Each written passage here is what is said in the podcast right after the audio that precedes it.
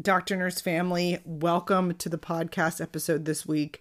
Thanks for tuning in. I took a whole month off to get ready for the birth of my little one. I needed that space, and I'm so glad I took the time. But now I'm back, and I am ready to share an episode with Dr. Aisha Allen. She is a DNP with a specialty in nurse anesthesia. Her doctorate work focused on healthcare providers' implicit bias and pain disparities that come from them. Dr. Allen originally took to social media to encourage nurses to pursue advanced practice degrees. And while she still does that, she's also dedicated her platform to helping nurses achieve wealth away from the bedside. This conversation is going to challenge how you look at your career in life. I want you to walk away thinking about your career conversations differently and how to level up your life. I hope you guys enjoy the episode, and man, it feels good to be back.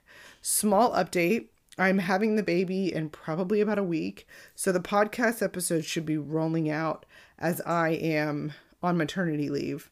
I might be changing the podcast from airing on Monday to airing on Wednesdays, so just stay tuned for a possible change in the launch day.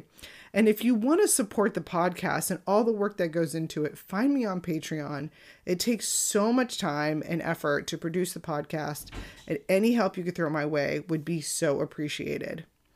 Enjoy the episode. Hi, Dr. Nurse Podcast. Welcome to another episode. And today we have on Aisha Allen. She is a CRNA, DNP doctor, and she started with her BSN in 2013, started her nursing career in the step-down unit in Virginia Beach, and then 6 months later jumped into the cardiac surgery ICU, where she started her journey to become a nurse anesthesiologist or a nurse anesthetist. No, wait, nurse anesthetist, right? You had it right, though. The new term is anesthesiologist, so you go ahead. Oh, excuse me. I didn't want to be... Oh, my goodness. You guys are getting called nurse and anesthesiologist. Oh, my gosh. That is so BA. That is so BA. T now, but, like, we can... That's another conversation. Oh, my... I thought I read it wrong. I was like, I read it wrong. No, that I love that. Okay, so she originally took to social media to encourage nurses to pursue advanced practice degrees, and has started to get kind of metamorphosis her platform into get wealth, step away from the bedside, come back to the bedside as a nurse that's not burned out or broke or tired, because you have been able to kind of generate your own revenue side hustles. We've been wanting to talk, and I'm so glad to talk to her. Thanks for coming on today. Of course. Also, you're really good at this. I just have to say, like, you're freaking good at this. I love it. I love it. Girl, I'm pregnant. Don't make me cry. Okay. Because so I'm on the edge. It's cool. We can let it go. Let it flow. I'm on the edge always. I'm like, oh my gosh, don't say that. So again, I've introduced you, but tell my listeners again, how you kind of see your role and how you view what you do on a day-to-day basis. Yeah. So by trade, nurse anesthesiologist, my role is to meet a patient and in 5 minutes gain their trust enough for them to let me put them to sleep, feel comfortable. Of course, you're going to have anxiety, and to trust me enough to watch every single heartbeat, every breath that they take, every bat of their eyelash, and wake them up and send them home to their family. And yes, and I take that. It's not a small deal. It's not a small deal. Mm-hmm. A lot of people they see my platform, Ditch the Bedside, and I make money as a CRNA, and they forget what I actually do for that income. And if I only cared about the money, I would not be good at my job. So I just want to say that. So that's how I look at my job. I love it.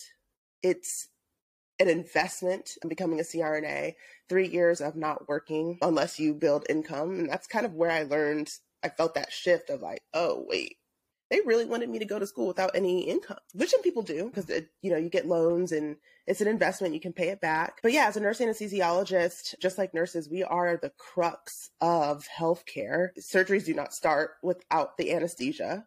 So, you know, you hear all this, blame anesthesia, that, you know, we kind of just laugh, ha, ha, ha, because like you wouldn't be cutting into this patient if they're not comfortable. You know, who do you call when your patients impact you in a lot of pain? You call pain doctors. So I love my job that way, and I have now found even a renewed passion because I just left the military.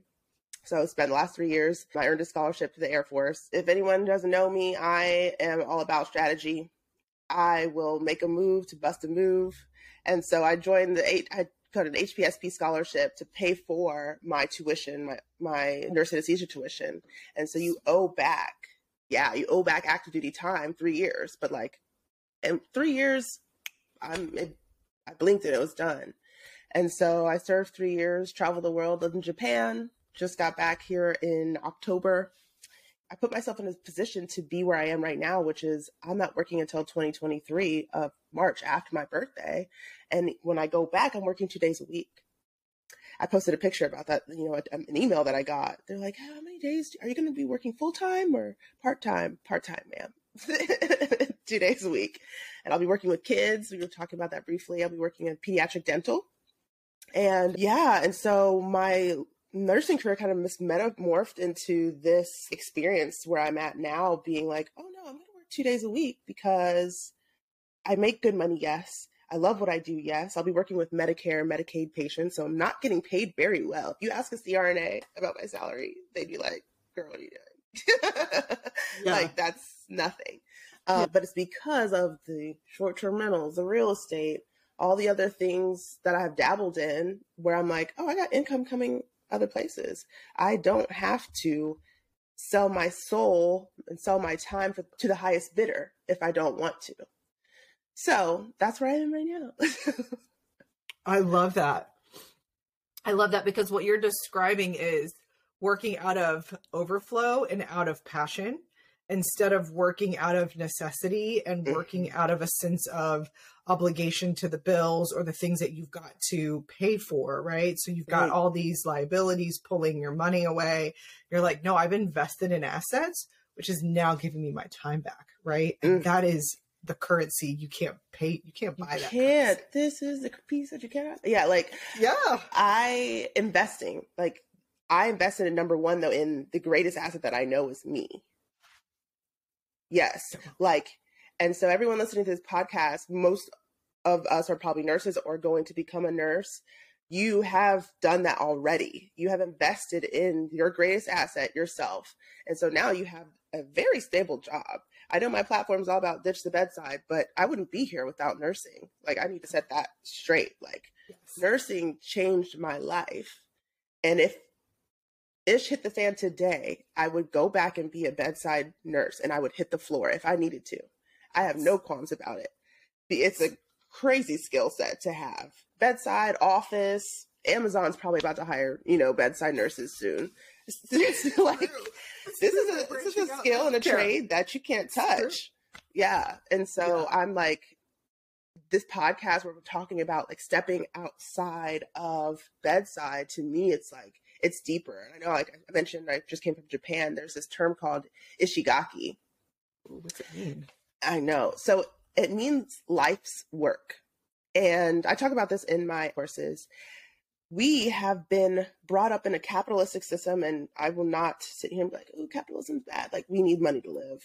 I can have a conversation another day. But we have conditioned ourselves and been brought into a system where our life's work is nursing, it's an accountant, it's being an analyst, it's all the things that we go to work to create and generate income for somebody else. And the term and about Ikigai is, what is your life's mission? Actually, that is your life's work. So for me, it's building wealth within our communities, not to be rich and flashy and get a Bentley and a Rolls Royce, but to build enough wealth so that we can actually pursue life's work. And all of ours are different. So what your life's work may be to just be the best mom that you can and stay home and to go to work 2 days a week and care for the world. And that's your life's work. And you get to spend more time doing that. For me, it's showing people what life can be. That's my life's work. But if I am stuck in necessity and stuck in needing to bring income home to my family. And then there's this chart. I'll send it to you. Maybe you can post it somewhere. There's this chart that shows. So there's a chart where it has the work that the world needs, the work that you love, the life's work that you love, something that brings you income. And there's 4 quadrants. I can't remember off the top of my head what the fourth one is. And a lot of us stay in the quadrant where it's what makes us money.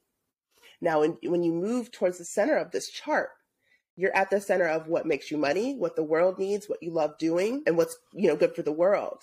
Yeah. But nurses, and this is why I love working with nurses, we already, every day we wake up and go to work, we are doing what the world needs. But we're so far over and doing what makes us money. So we're on one half of the chart.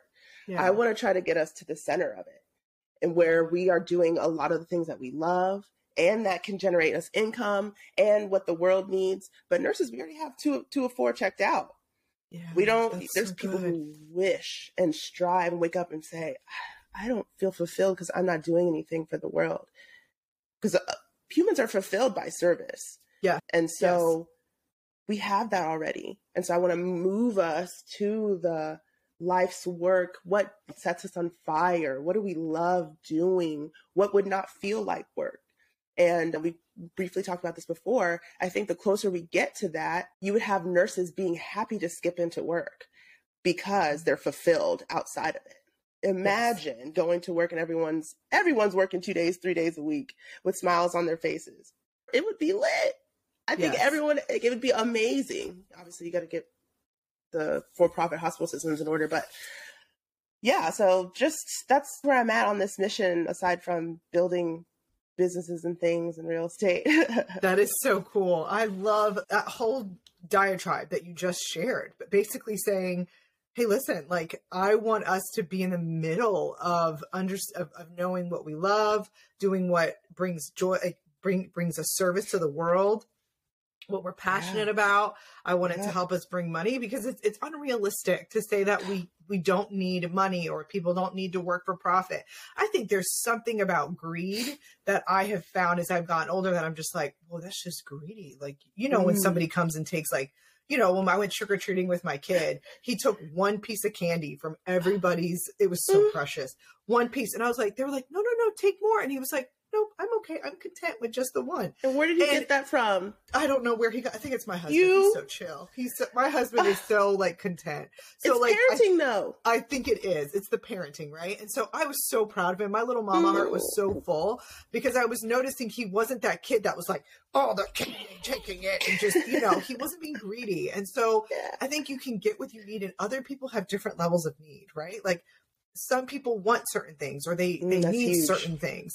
And okay, fine. I think that's okay. Get what you feel like you need. But I think to a certain degree, the greed is what's turning people off to certain concepts of capitalism, where it's like, okay, that is just greedy. Like, come on, man, you're just taking advantage of people's vulnerabilities. Those types of things bother me about it. But I do look and go, it's unrealistic to say that we don't need these things to be able to live and to provide for families. Especially where we live. So right.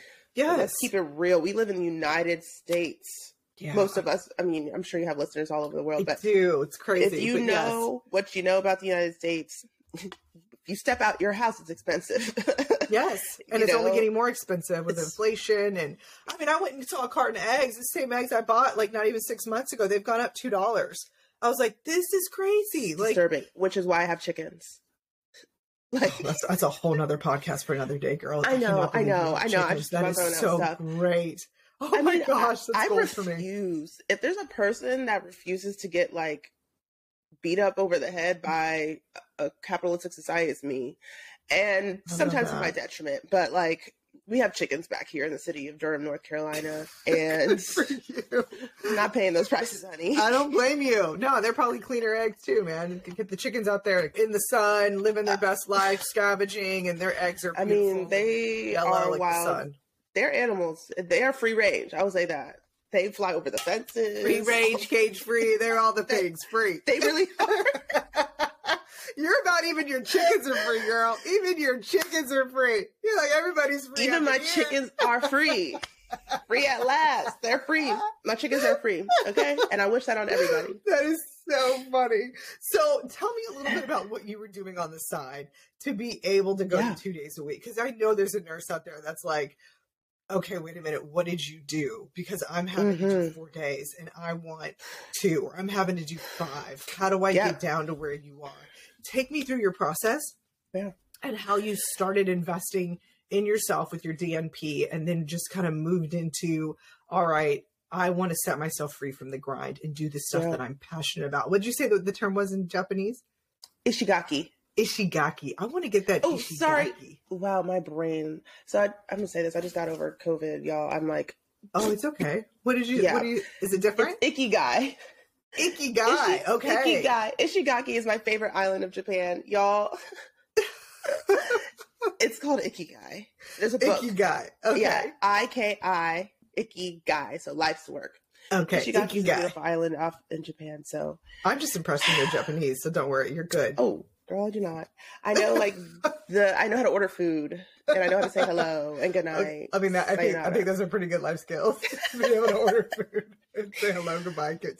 So I think, quick background story. You mentioned it. I was a VICU nurse. I had applied for nursing school literally the day before the deadline because it was 2008, and I'm looking around at everyone in 2008, like, the job market, just hearing, like, I have a vision. I'm a visionary. Like, I look way ahead. And I sat in my room on Christmas break around this time, actually. And I'm like, what do I want my life to be? I'm 18, but when I finish college, what's there for me? Yeah. And I was a graphic design major at the time. And I loved that and probably would have went to advertising and been fine. I'm very confident in my abilities to do well. But I was like, I don't want to do that. I was an athletic trainer in high school for 4 years. And I was like, oh, let's try nursing. So I applied. I knew I would get in because I was a D1 athlete at the time at the school. My grades were great. And I was like, oh, this application looks great. So got my recs in, I applied. And at the same time I was looking at that application, I said, well, where do I go after that? Because I am the first daughter of two Caribbean parents. And education. Yeah. My mom's from Aruba, my dad's from Jamaica. My mom speaks Spanish, Portuguese, all the deals. So cool. Didn't teach us a word. Love you, Mom. And so I was like, I knew I had to go back to school. I just knew. So I was like, what's in nursing? What's in grad school of nursing? And back then, the only two things that came up were nurse practitioner and CRNA. And I was looking at nurse practitioner. I was like, just off what I knew, don't anyone come for me. I was like, I do not want to be working at the hospital anymore like that. Like, I saw them at the bedside and I was like, nah, like that's not what I want to do. Yeah. And so I saw CRNA and I looked at the salaries and I said, oh yeah, I could do that. I could do that. After I graduate school. Yeah. So from then I said, that's what I want to do because I knew that making that amount of money, I would be secure. Call it what you want. I knew that's what I needed to do. Now, me being young and naive, I didn't really know what that entailed, but I just had set it in my mind and I was going to do it. So fast forward, went to VICU step down, immediately found a CVICU job. I couldn't get it initially. And so I just started working. Like I didn't want to wait around just to get an ICU job. And so 8 months after that, I applied, got in, like I worked at a very good ICU and started that journey of the Air Force, like I mentioned. And when I started school, because you knew you wanted the military to pay for your DNP. I knew that. DNP. I was looking at that when I was like, how do I pay for this expense school? Yeah. Like I looked at that too. And I found some other scholarships, Veterans Affairs Scholarship, but they had closed that funding down. It was time for me to go. And so I was like, well, okay, pivot. I guess it's military. And so when I started school in 2016, I stopped working. I was getting a stipend and from the military. So you pay about $1,200 twice a month. And I was looking at my classmates and they were struggling. Like we went to expensive school. I went to Duke. Like there was no, by the time you leave there, it's $250,000 after everything. And I chose Duke on purpose, but I was looking at people struggling. They made it, obviously, and they could pay it back because of the skill set. But even I was feeling like a little tight in my finances. And I was like, well, I know I'm not going back bedside because I couldn't stand it. Mainly the people. Like, I'm not going to sit here and trash bedside nursing. It was mainly the people and the scheduling and that I didn't like. And I said, I was starting to figure out how the hospitals were working. We were talking about that briefly and how personalities are just, they're contagious, one. And when people are upset and jealous and just gross, they can turn a whole tide of nurses against you. And I was like, I don't ever want to be in a position where I'm like dreading going to work. I don't like being dependent on the military to send me money, even though I know they're supposed to. Yes. waiting around for a check, this $1,200 check, like, oh, did it come in? Because it was a check.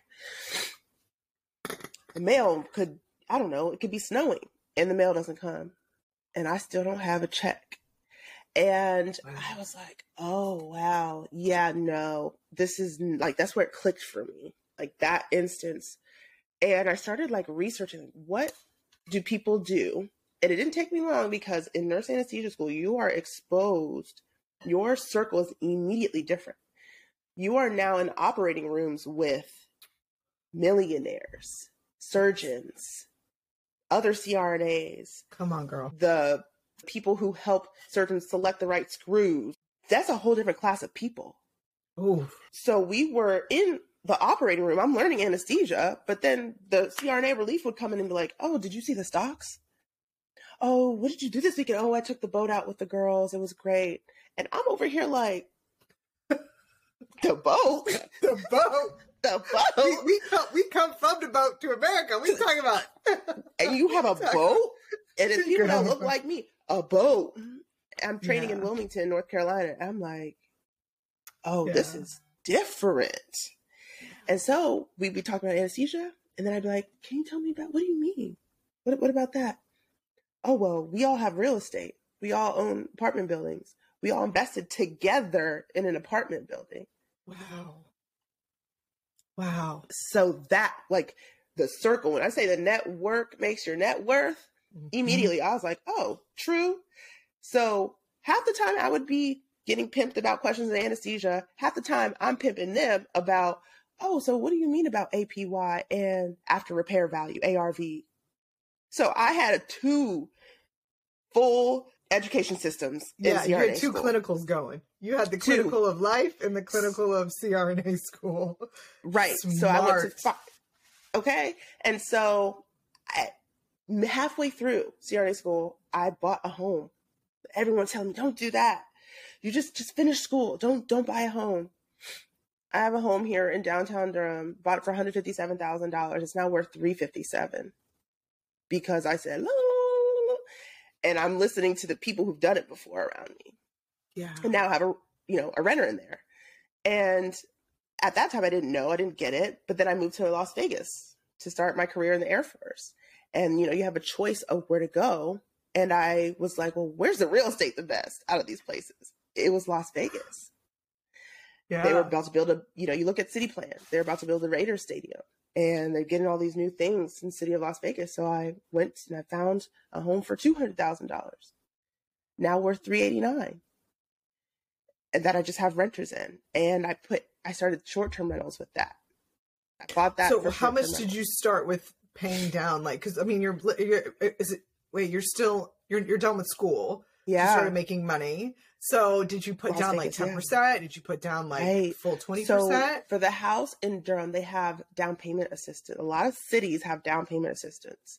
And I found this house specifically because I wasn't making income. Technically, that money, that stipend is not counted as income. And for the HPSP scholarship. And so that house had like a deed on it that required it to be, this is how they stopped or delayed gentrification. The people having to move into that house have to have an income below a certain amount. It was a beautiful house. And so I was like, oh, that's me. I don't make any money, technically. And so I moved into that house and I just lived there. And this is what I coach people on in my network and the Hive. Buy where you live. Everybody, if you're living there, someone else has to lay their head there. Yeah. It's the easiest thing ever. If you're in nursing school somewhere, buy, and we could talk about rapid fire, whatever. But yeah, so nothing with that one. This next one, which is also why I joined the military, no down payment because I was the VA loan. It's a VA loan. Right. Okay. But like I said, there's down payment assistance for everything. There's programs where you can buy a home, FHA 203, and they give you funds to renovate it. And I'm just going to plug this in right now. If I knew what I knew now as a nursing student, I would have gotten a little CNA job, not little, excuse me. I was young at the time, so I'm calling myself little. Yeah. I would have gotten a part-time, something that gives me a W-2. Yeah. And I would have taken that W-2 and taken it to a lender and bought a fourplex or a triplex or something that would allow me to live in one unit and rent out the other. Yeah. With other nurses, something. I would have done that if I knew what I knew now. And after a year or after however many years of nursing school, I would have left and just hired a property management team and left and had a property of 4 doors. Wow. So how many, so after Las Vegas, so as you're getting repositioned for the military, you're picking up property in these different spots that you're being stationed at. Is that what I'm gathering? Okay. Little pick up here, little pick up there. And so, you know, 3 years came and went very quickly. I spent the last 2 years in Japan, enjoying the heck out of it. I really, really loved everything. A lot of people like Japan. They say it's really neat. It's the culture's super neat. And I was there when the borders were closed. Oh, so COVID. Yeah. So I just got to skip around that place like no one there. It was the most peaceful thing I've ever experienced. I couldn't understand people. So I was just like on the train. So you order food.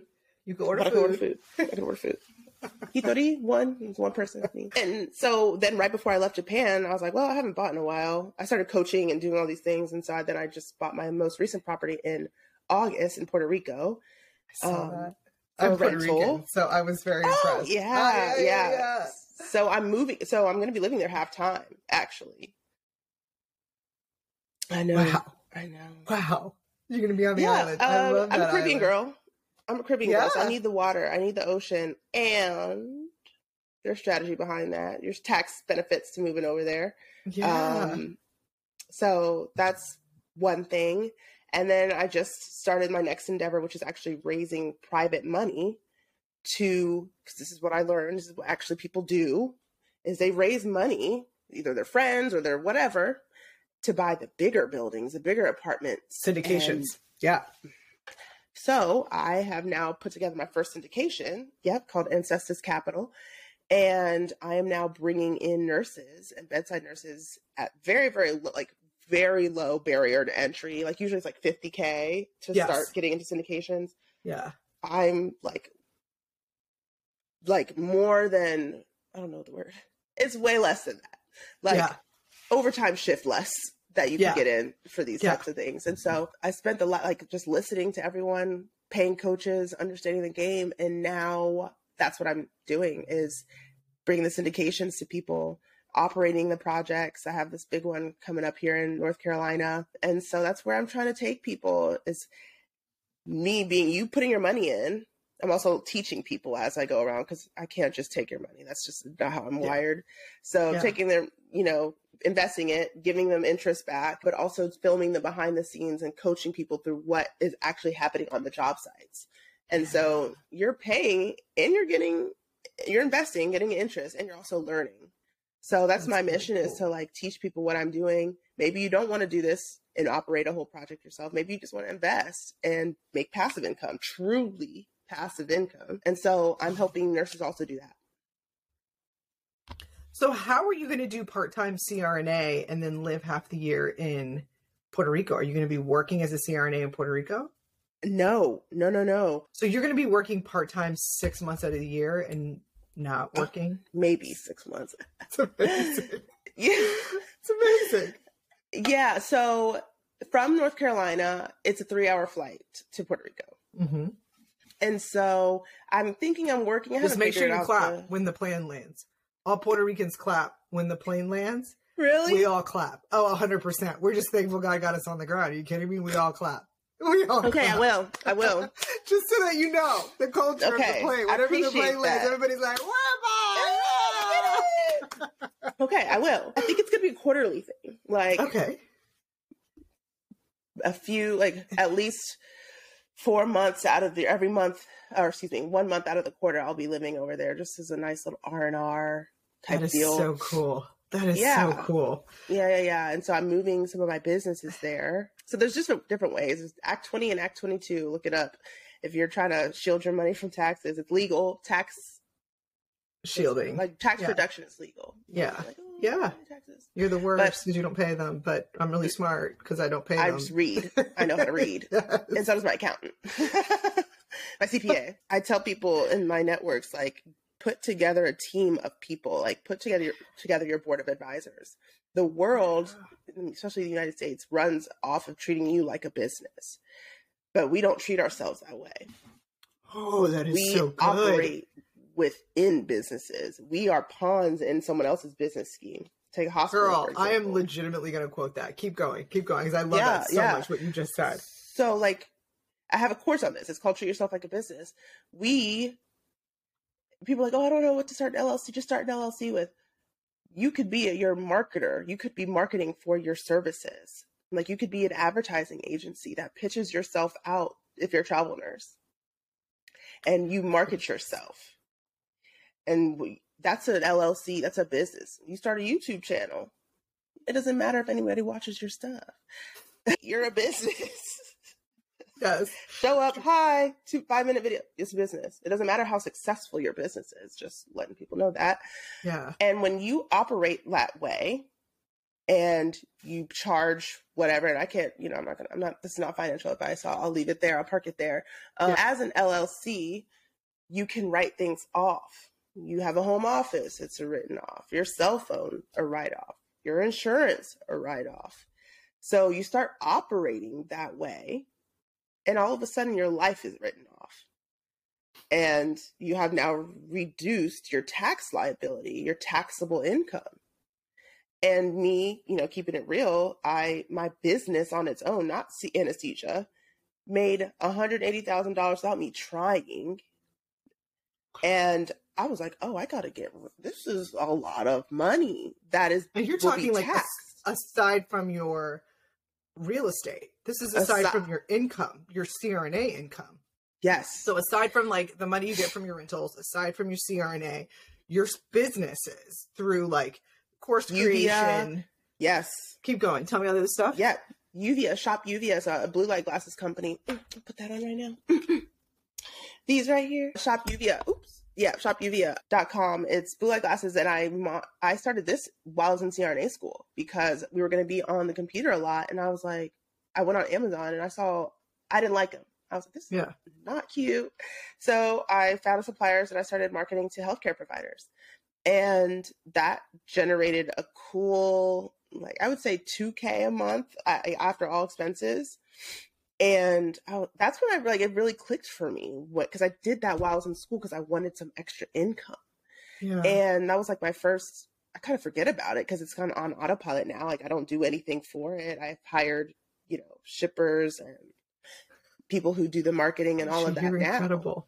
You're incredible, girl. So you've got the eyeglasses and then your courses, social media. I'm sure you've got social media sponsorships, things coming in. That's so funny. I do. So I'm the worst. I tell them I'm the worst influencer in the world. Like I have an entire email inbox of people who are like, we'll pay you $3,000 to post this, whatever. And I look at it, I'm like, well, one, I wouldn't use it. I'm proud of myself for that. Like I don't just take the next. Yeah, exactly. It's just not me. It's not in my character. And this is no shade, no tea to the influencers getting out. Like get your money, honey.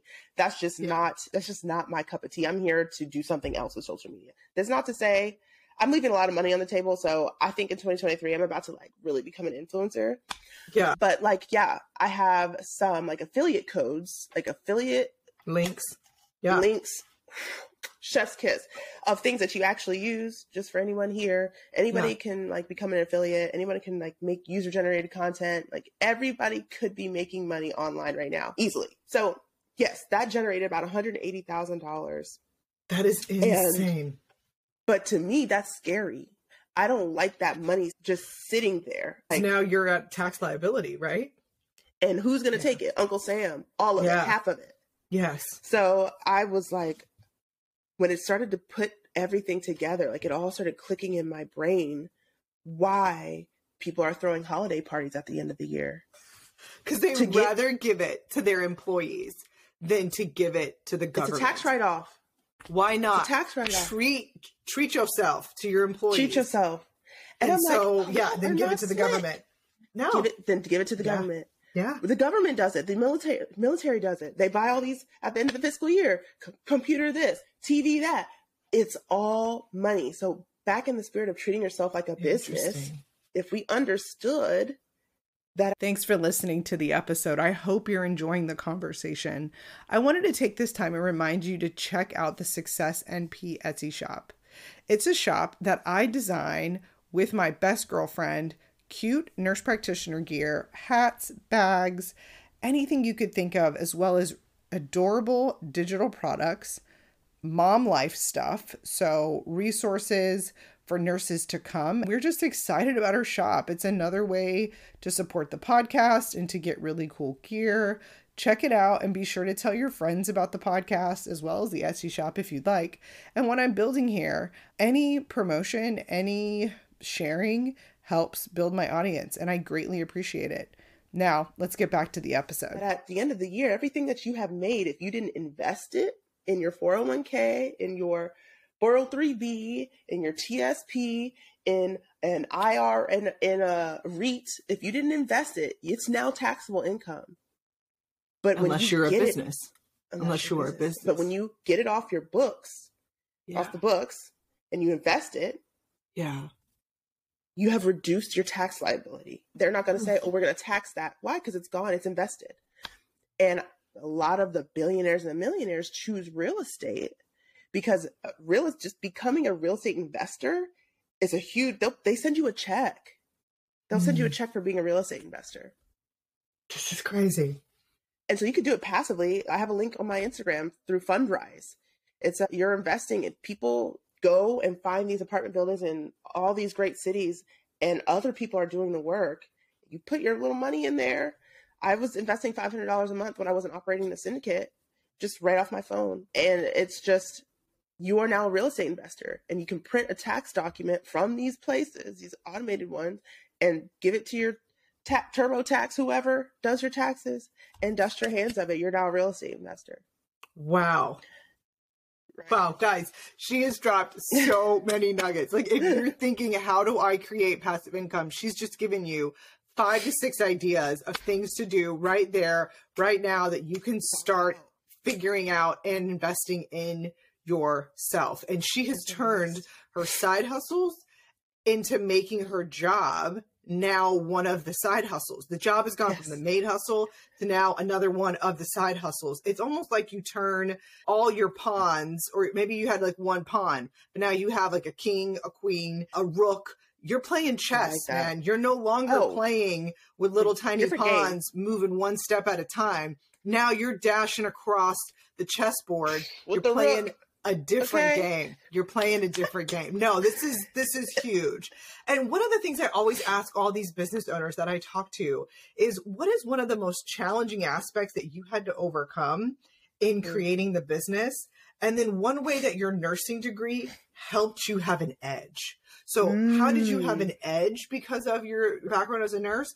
And then what's one thing that you're like, this is a grind because I didn't have a background as a business? Yeah. Tell me that if you don't mind. So I don't mind at all. Such a good question, by the way. One thing that is different in our education as nurses is there's no financial classes. Doctors have a course, and at least an elective, on how to manage their money. We don't have that. And so we should change that. Oh, anyway, I'm on a mission. That's a whole nother thought for another day. But I'm on a mission. Like, no, that's smart. Some type of elective for something. Yes. But, and so I would teach it as a nurse. I mean, like any of us. Come on, let's go. I mean, right? Go ahead. As a nurse, I was not taught. We were taught to take orders. Like, we are brought up to wait until somebody tells us to do something, or someone puts a script in so that we can do something. That mindset is hindering. I'm grateful, and I always like to say this on every podcast, everything. I'm very privileged. I know my privilege. I know where I came from, to have two parents in the home who pushed education for me, who taught me how to speak for myself and stand up for myself.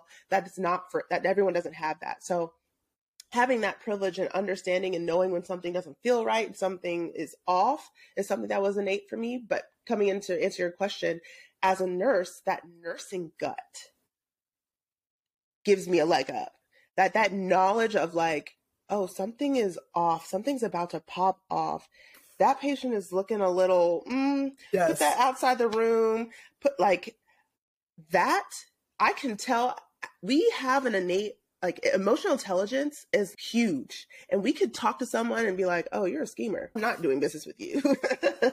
Yes. Like, you're shady. You're shady boots. Yeah. And so, like, as a nurse, I think that's something that is unstoppable. But yeah, something I didn't have is that knowledge. But I went and I you found it for searched yourself. For it. Yes.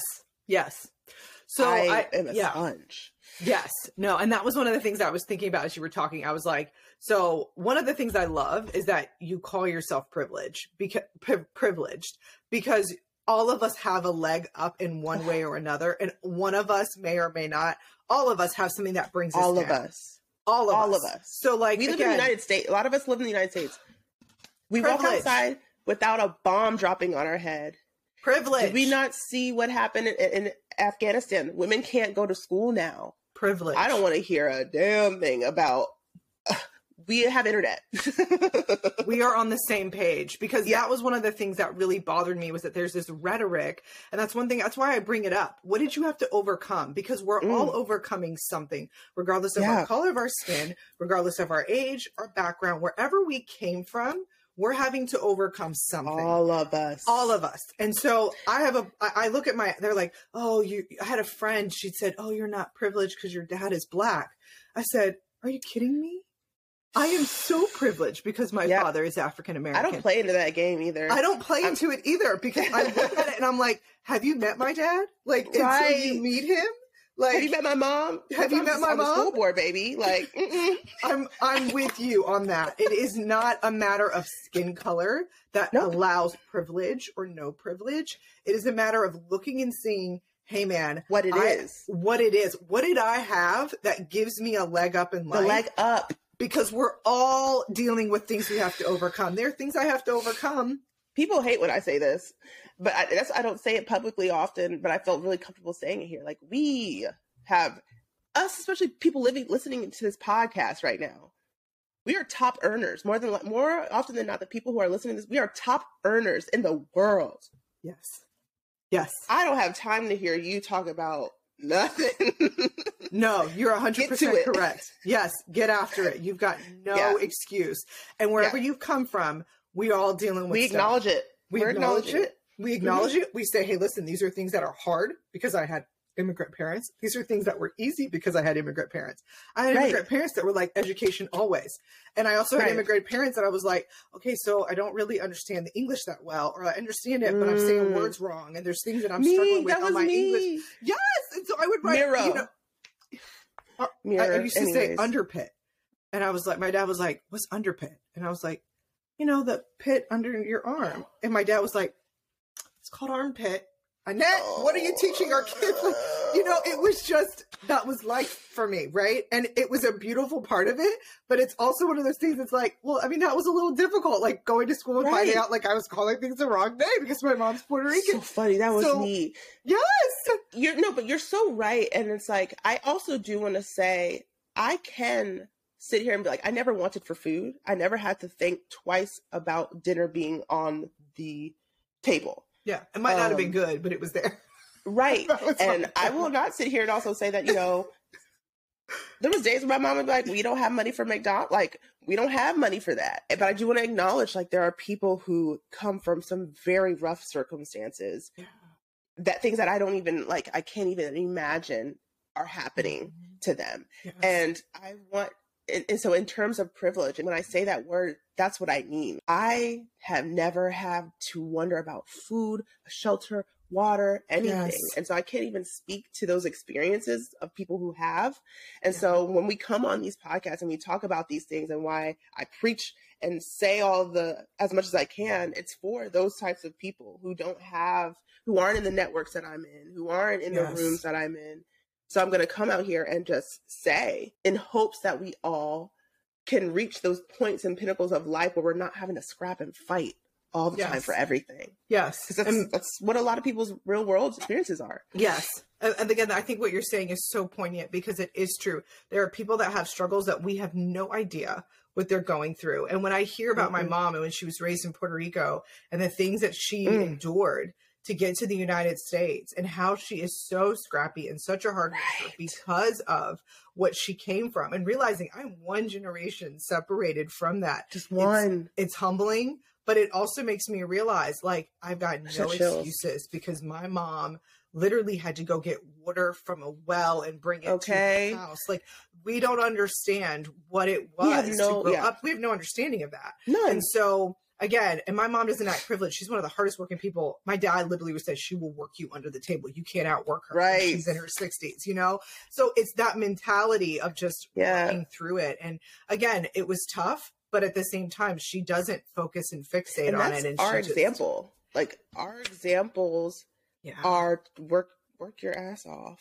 Yeah. Like, and I hate that there's like a love, hate, like you need hard work. It's 2022, about to be 2023. And unfortunately, hard work is the currency right now. My goal is for hard work, hard meaning like struggle, not to be the currency of my children. I don't want that to have to be what they exchange in the world, to be seen as valuable, to be seen as a person, to be treated the same. And like a lot of us right now, we are changing that for our future generations. Because right now, hard work is our currency. You have to work hard. Yeah. So by working hard and working smart, which is what you're doing right now, you allow the generation behind you to work creatively, to work out of a sense of overflow, to not be stressed and think, if I don't, I'm not going to be able to pursue that. I'm not going to be able to work in the Ikigai. I won't be able to work in that spot. It would be so great if you were able to be launched into the world working in that zone. Yeah. In the Ikigai, that you can just go like, this is where I started, and to have such a fulfilling career from the beginning. And by doing this work for ourselves, we can then put that next generation onto the map in a different way, which I think is really, really cool. So what is one thing, if you could go back to yourself and say, Aisha, you're brand new, what is one thing you would have told her to hold on to, piece of advice, you know, going forth, marching forward and thinking about all these ideas. And one thing you would tell her, when you hear this, this is garbage, throw it away. So what is one thing to hold on to, one piece, throw it away, it's crap? It's two. Two things I would hold on to is, one, people meet you as deeply as they have met themselves. So when you have that snotty-nosed Karen nurse on the unit who you just can't understand why she's so mean to you, why she won't help you, that is truly her insides coming out. And maybe no one helped her. Maybe her husband cheated on her last week. And still no excuse, but that has nothing to do with you. You are not a bad nurse. You are not a bad woman. You're not a bad man. They, whatever you identify as, you are so worthy of someone treating you appropriately. So that's something that I would keep. Second thing I would keep is, do not listen to a soul who has not done what you're trying to do. What comes out of their mouth does not freaking matter. I love that. Yes. If someone's criticizing you that's doing less than you, if someone's criticizing you that's doing less than you, did I hear something? Don't spend any time on that. Don't spend any time at all. Yes, laugh inside yourself, chuckle, and move on. The amount of times I heard people who were not on CVICU, oh, they're going to eat you up alive there. You're with me on the step down. What do you know about that? Oh, CRNA school's so hard. You're never going to get in. They tried 3 times to get in. Well, I got in on my first try. That's cute. Yeah. Like, that stuff was noise to me. All noise. Call it stubborn, whatever. It was laughable. So those are things I would hold on to.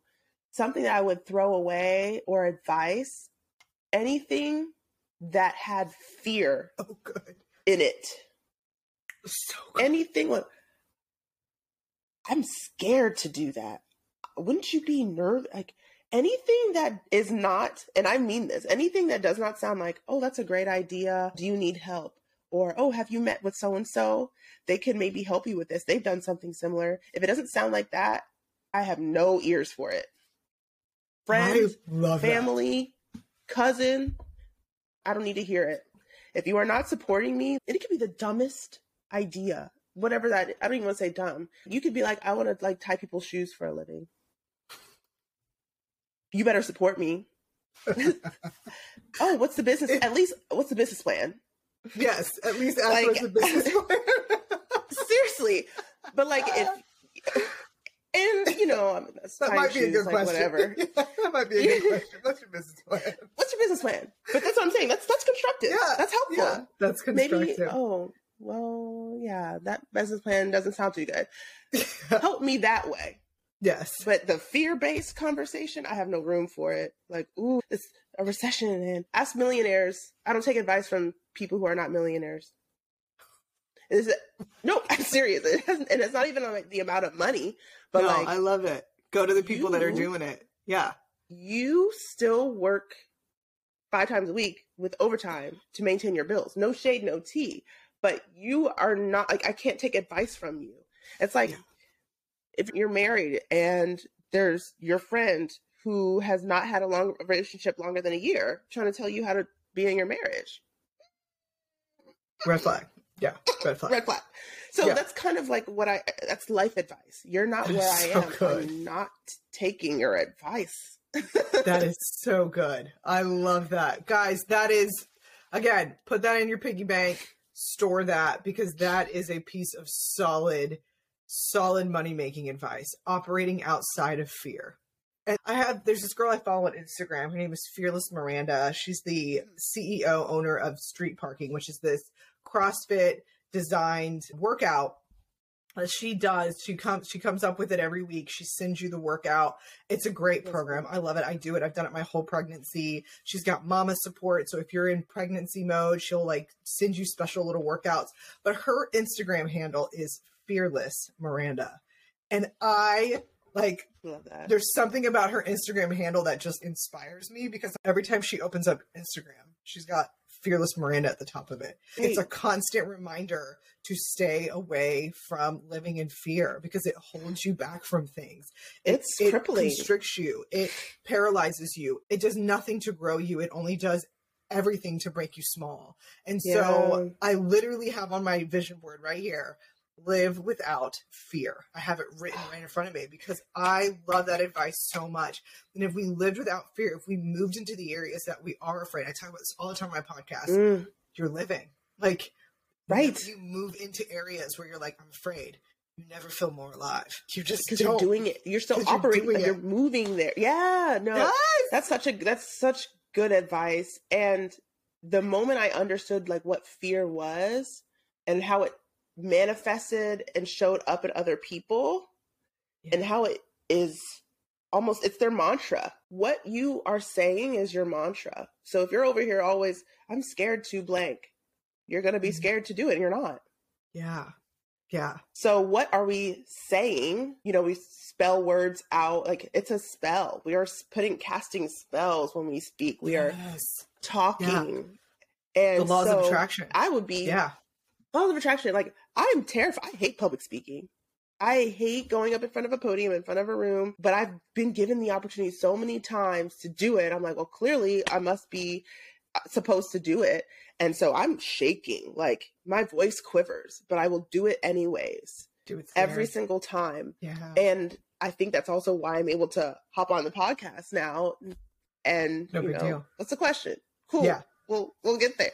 Yeah. And so anyone listening that acknowledge the fear, it's not to say that fear isn't a thing, because it is. And there's good fear, right? Like there's good healthy jumping fear. Off, there's healthy fear. There's things that like we should acknowledge. Like you should be afraid to jump off a bridge without a harness on, and just jump off. Like that's probably not a good idea. But at the same time, like think it through. Like, why do you want to jump off the bridge? Well, it's on my bucket list. Okay, well maybe we should get a bungee cord. Maybe we should do the things that are going to help you come back. The safety. Right. And so don't jump off the bridge. Just means just hold on. Let's do it. So my fears around like making the moves and the risk, and people say, oh, it's risky and all this other stuff. Nursing to me is that bungee cord. It's that harness. It's that's my safety net. Come on, girl. The safety net. I mentioned earlier. Exactly what it is. Hit the fan. I will go pick up an extra 10 shifts like that. And I've made the money back. There was a point I lost $11,000 2 years ago. I invested it into this bus thing that I was going to put on outdoorsy, rent a bus. Yeah. And, you know, learned about contracts. The person, you know, we made a verbal contract and he didn't abide by it. And I invested $11,000. And he's like, well, you know, that's your down payment. And the contract says blah, blah, blah. And I was like, oh, this is how y'all work. And there was a point where I was like, either I could hold on to this money, this $11,000, or I can release it and say it's going to come back to me. It's a lot of money to me at the time. No, it's a lot of money. $11,000. It's a lot of money. Yeah, it's a lot of money.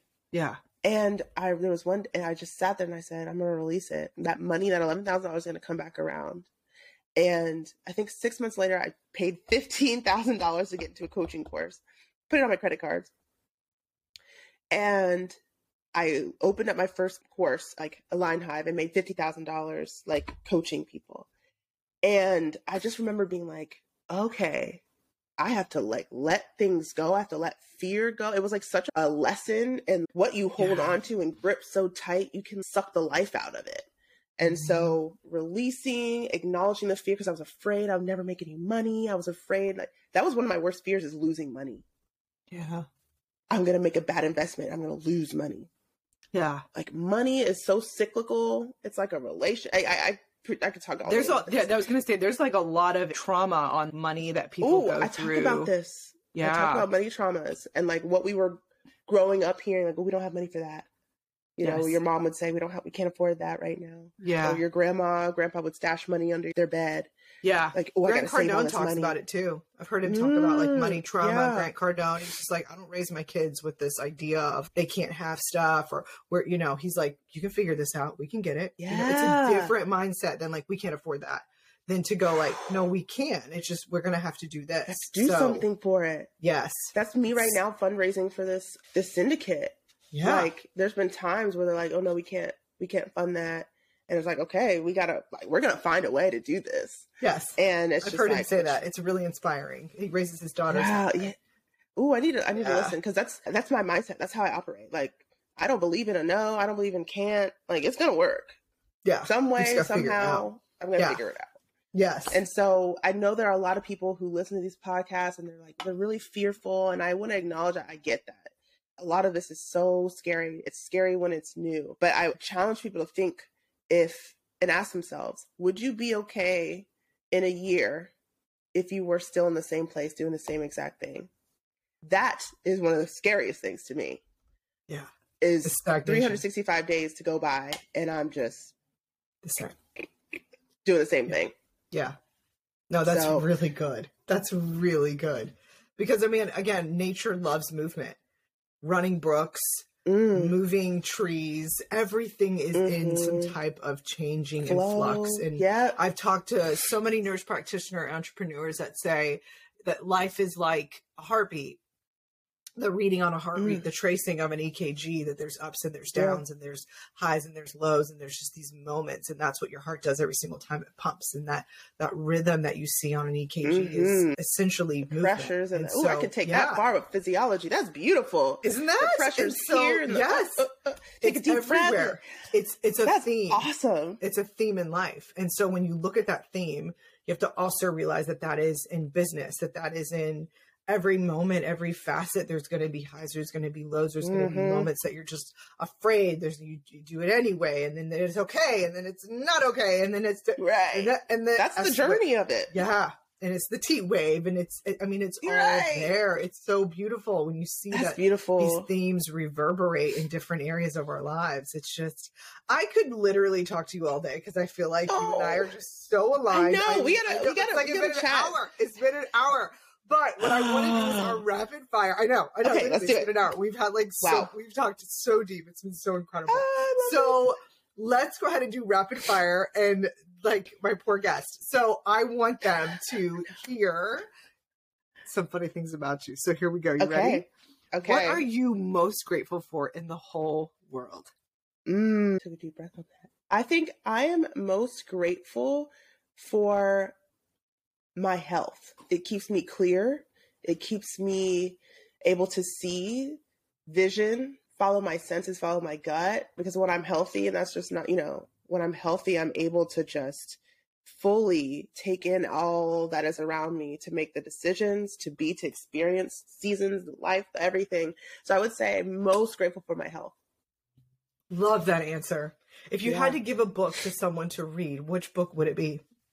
Ikigai. This is light blue book. Japanese and if you type in Ikigai. Yeah, I'm going to get the name because it's such a good book. And send it to me and I'll put it in the show notes. Okay. And then what do you find is the best age to be? The best age. This is going to sound how it's going to sound, but I would say the age you are right now, really accepting where you are, not wishing you were younger, not wishing you were older, and really relishing the fact that you get to be like 10 toes down, like waking up every day. So whatever age you are right now, stop taking that for granted. That's so beautiful. Well said. Oh my gosh. It's been such, again, like I tear up because it's so beautiful. It's true. It's wherever you are right now. That's all you have is today. All you have. And so plant that seed. Start looking into that real estate. You know, how do I get funding for that? How do I start doing that work today? Plant the seed today so that you can be a different person 365 years from now. Yes. You can be that person that is like, hey, listen, I literally went from working 5 days at the bedside, burned out, tired, exhausted, to now I do 3 days and I have way more bandwidth and I'm able to do this other thing part-time. And I've come up with a glasses line and I've come up with whatever it is, nurse. You want to open up your own nurse practitioner business and you want to start doing aesthetics, start coffee shop, freaking whatever it is that's in your, what is it? The Ikigai, whatever your Ikigai is. Japanese go and secret. Find it. Yes. Yep. And then where can people find you? Because what if they're like, okay, I need help finding my Ikigai. I need help understanding how to get started. Where do they find you? How can you help them? I want you to just share like a shameless plug. Yeah. Okay. So I would first start on the Ditch the Bedside Network. I know the name is jarring or whatever it is, but that is how I'm helping people create distance from the bedside, distance from really whatever healthcare job that you have, and creating enough space to find the life's work, find your life's mission. So Ditch the Bedside, a network that's on Mighty Networks, but to get there, you can just go to AishaAllen.com, AishaAllen.com. And I would definitely follow myself on Instagram, Aisha_CRNA. That's AISHA_CRNA. Hit me up on messaging there. Now, you know, most of my DMs I answer on the network.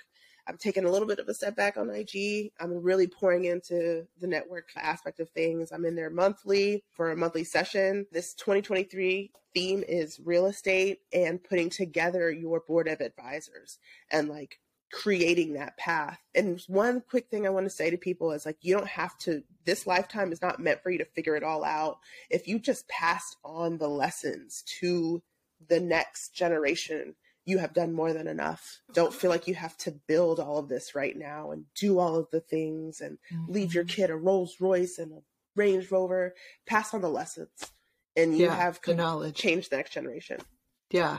Yeah. Yep. And it's funny because as you pass on the lessons, you're going to find yourself feeling a level of what I call false integrity, that as you talk about it and you share with your children what it needs to look like, and then you do something opposite, you're going to find yourself realizing, I'm not being honest with my kid.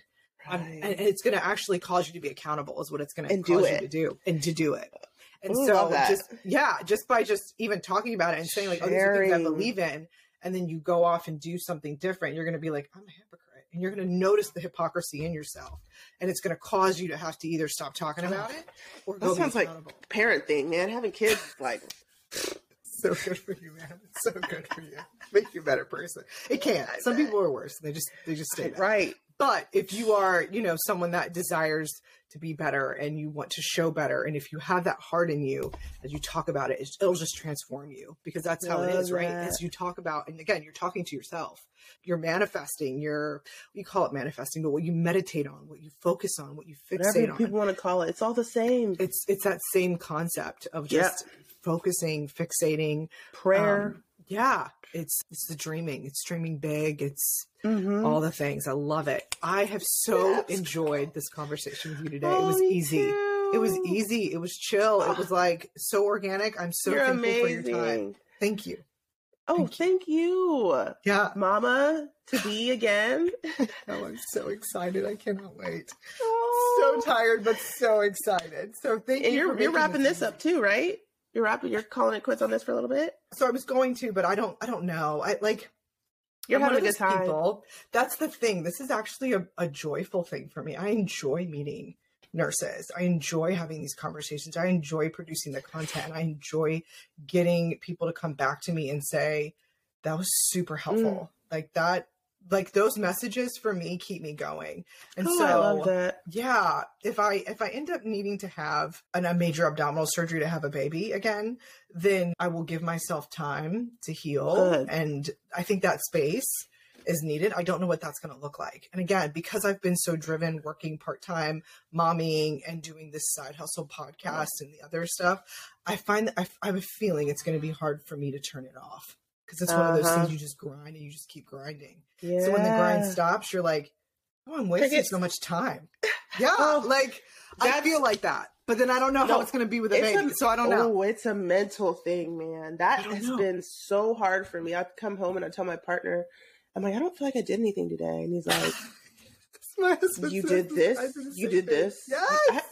My therapist sat me down one day and was like, girl, you're nuts, but not like that. But yes, it's true. Yeah, she knows that it's too much. And that's the thing that I think because my way I was raised, it was just you just grind. Just grind. Go, go, go. Girl, we have a whole nother, we might need to have another podcast that's maybe on one of mine one day. I would love that. Invite me anytime. Yeah. I would love that. Awesome. If you want to come on and chat, we can just chat and just be chill. I would love that. Yeah, let me know. We totally need more of this.